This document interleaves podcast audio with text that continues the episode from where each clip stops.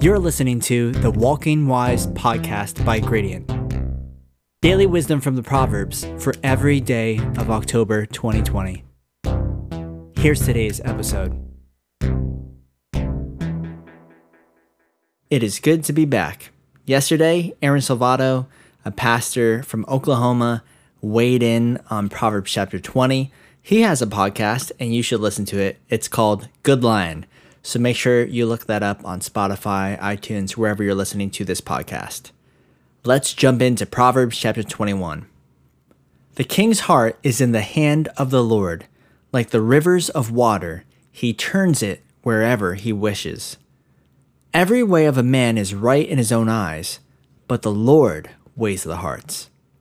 To do righteousness and justice is more acceptable to the Lord than sacrifice. A haughty look, a proud heart, and the plowing of the wicked are sin.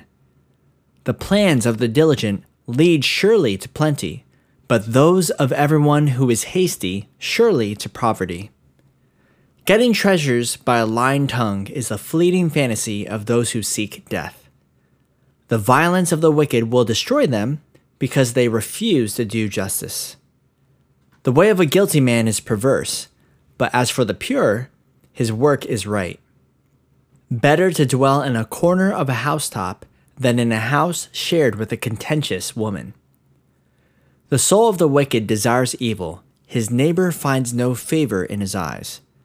When the scoffer is punished, the simple is made wise, but when the wise is instructed, he receives knowledge. The righteous God wisely considers the house of the wicked, overthrowing the wicked for their wickedness. Whoever shuts his ears to the cry of the poor will also cry himself and not be heard. A gift in secret pacifies anger, and a bribe behind the back strong wrath. It is a joy for the just to do justice, but destruction will come to the workers of iniquity. A man who wanders from the way of understanding will rest in the assembly of the dead. He who loves pleasure will be a poor man. He who loves wine and oil will not be rich. The wicked shall be a ransom for the righteous, and the unfaithful for the upright. Better to dwell in the wilderness than with a contentious and angry woman. There is desirable treasure and oil in the dwelling of the wise, but a foolish man squanders it. He who follows righteousness and mercy finds life, righteousness, and honor. A wise man scales the city of the mighty and brings down the trusted stronghold. Whoever guards his mouth and tongue keeps his soul from troubles. A proud and haughty man, scoffer is his name, he acts with arrogant pride. The desire of the lazy man kills him, for his hands refuse to labor. He covets greedily all day long, but the righteous gives and does not spare. The sacrifice of the wicked is an abomination. How much more when he brings it with wicked intent? A false witness shall perish, but the man who hears him will speak endlessly. A wicked man hardens his face, but as for the upright, he establishes his way. There is no wisdom or understanding or counsel against the Lord. The horse is prepared for the day of battle, but deliverance is of the Lord. People are always trying to be one step ahead of everyone else. If you can make some good investments and predictions before others, you can make a lot of money. If you're the first to come up with an idea, maybe you'll even make it on Shark Tank. We've all had those moments where we hear a good idea and think, I should have thought of that. But God's word shows us, truly, that the way to be ahead of everyone else is to follow his word. Those that walk in obedience always have an advantage in the world because they walk according to its creator and his design. You see, science only discovers what God has instituted. History records only what God has ordained. So let's dig into some Proverbs and see the wisdom that God has for us today. Verse 1 the king's heart is in the hand of the Lord. Like rivers of water, he turns it wherever he wishes. God hardened Pharaoh's heart and led Cyrus to rebuild his city. Ultimately, he is the King of Kings and the Lord of Lords. We really can be disheartened at what is happening in leadership around the world, but we have to remember that God is truly in control. I'll be honest, this verse is perplexing and can set off a number of theological conflicts.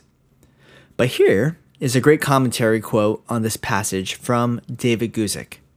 He says, quote, This analogy illustrates how God may guide the heart of man. In moving a river, one does not need to carry each drop of water and place it where desired.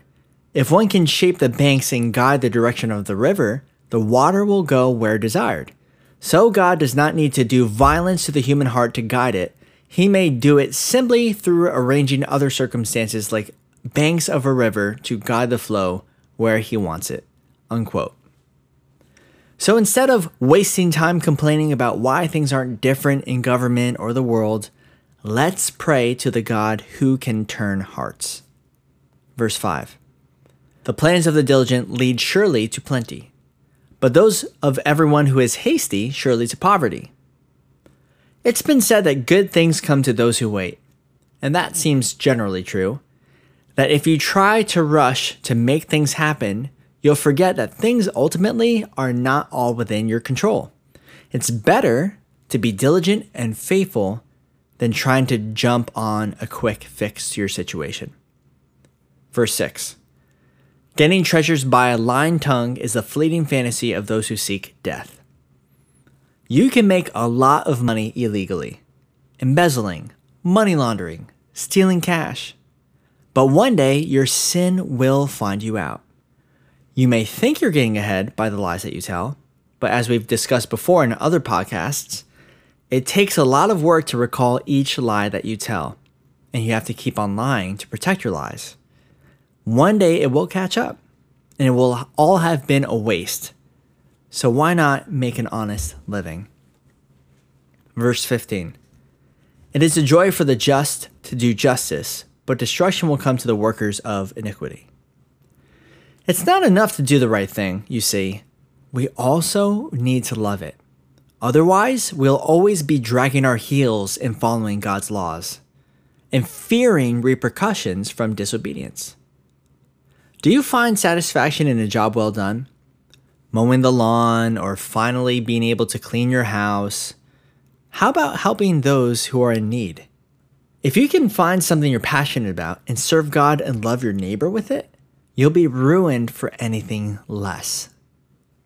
Verse 31 The horse is prepared for the day of battle, but deliverance is of the Lord. This is one of my favorite proverbs. I can plan, I can prepare, I can be as ready as possible for what God wants to do in my life. But ultimately, I remember that's all useless unless God steps in. It's a work of God. And for something to be a work of God, by definition, that means that I can't make it happen on my own. So don't focus on the strength of the horse while you prepare, wait on his deliverance, and therefore you'll be one step ahead of everyone else. Thanks for listening. If you were encouraged by what you heard today, let us know by messaging us on our Instagram, gradient.ya. Hope to catch you tomorrow for our next episode of Walking Wise.